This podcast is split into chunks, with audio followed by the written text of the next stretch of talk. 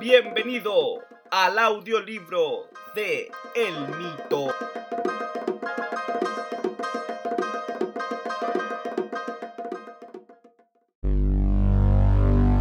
Capítulo 14.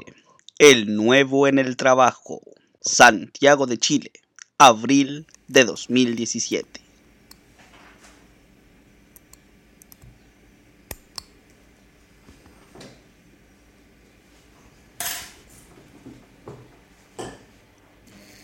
Eran ya pasadas las 12 del día, cuando le confirmaron que el trabajo era suyo.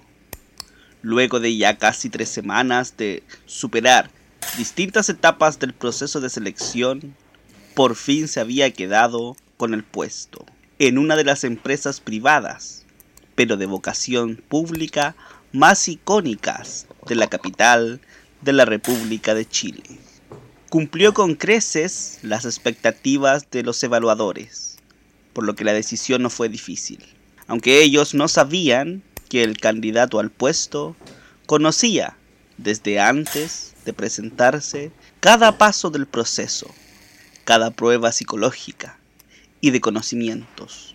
Y si bien para ellos, los que estaban evaluando, el postulante era un miembro más que pasaría a formar parte de la compañía de transporte que administraba el servicio del ferrocarril subterráneo, el candidato en cuestión era un infiltrado, alguien quien había sido preparado con meses de anticipación para entrar al trabajo y cumplir un plan mucho mayor que el que se le estaba exigiendo en el contrato que estaba firmando en ese mismo momento.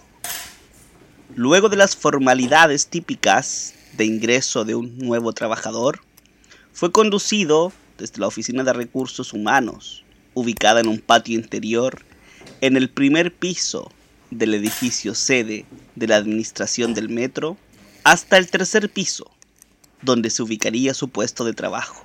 Era, desde ese momento, un empleado más del área de estudios de la compañía, cuya misión principal eran los análisis de las nuevas obras de infraestructura, tanto de las nuevas líneas como de las que ya estaban en operación, lugar al que llegó principalmente por su currículo, donde indicaba cómo había participado de proyectos de construcción de obras de transportes en países como Colombia, Argentina y Portugal. Lo que nadie sabía es que él nunca había pisado esos lugares, ni mucho menos había sido parte de ningún proyecto de esa índole, sino que eran naciones que a cambio de una sustantiva maniobra económica habían hecho coincidir en ciertos lugares de información pública el nombre del sujeto como parte de sus proyectos, lo que hizo creíble el portafolio de trabajo que convenció a sus evaluadores de contratar. Su título de ingeniero eléctrico, si bien era verdadero, nunca había sido ejercido.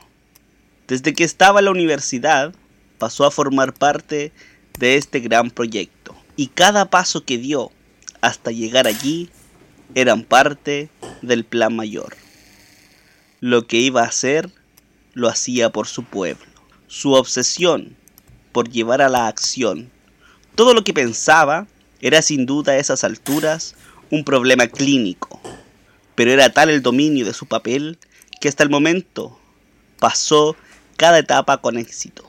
En su nuevo puesto conoció a quienes serían sus compañeros de trabajo, manteniendo su papel a cada minuto, con la tranquilidad que le daba saber que cada paso dado hasta allí se había cumplido, según su propio cronograma, y esperaba entonces que las horas que venían se dieran con el mismo éxito. Luego de ese momento, el nuevo en el trabajo comenzó a entenderse de sus labores del cargo y cumplir sus deberes mientras llegara su plazo. A esa misma hora, pero en otro lugar de Santiago, otro empleado de la compañía de transportes, uno que llevaba muchos más años desempeñándose como ingeniero de control eléctrico en el Centro de Control Integrado, lugar donde se dirige y monitorea cada ámbito de la operación del ferrocarril, que se ubica detrás del edificio administrativo del metro en la Alameda, en la esquina de Lord Cochrane. Este trabajador caminaba como todos los días en dirección a su hogar, luego de haber cumplido su turno. Detrás de él, un sujeto que él nunca conocería vigilaba de cerca sus pasos, esperando que se le diera la orden de sacarlo del juego. Todo tenía que ver con un plan mayor, donde el principal actor tenía que ver con el nuevo en el trabajo.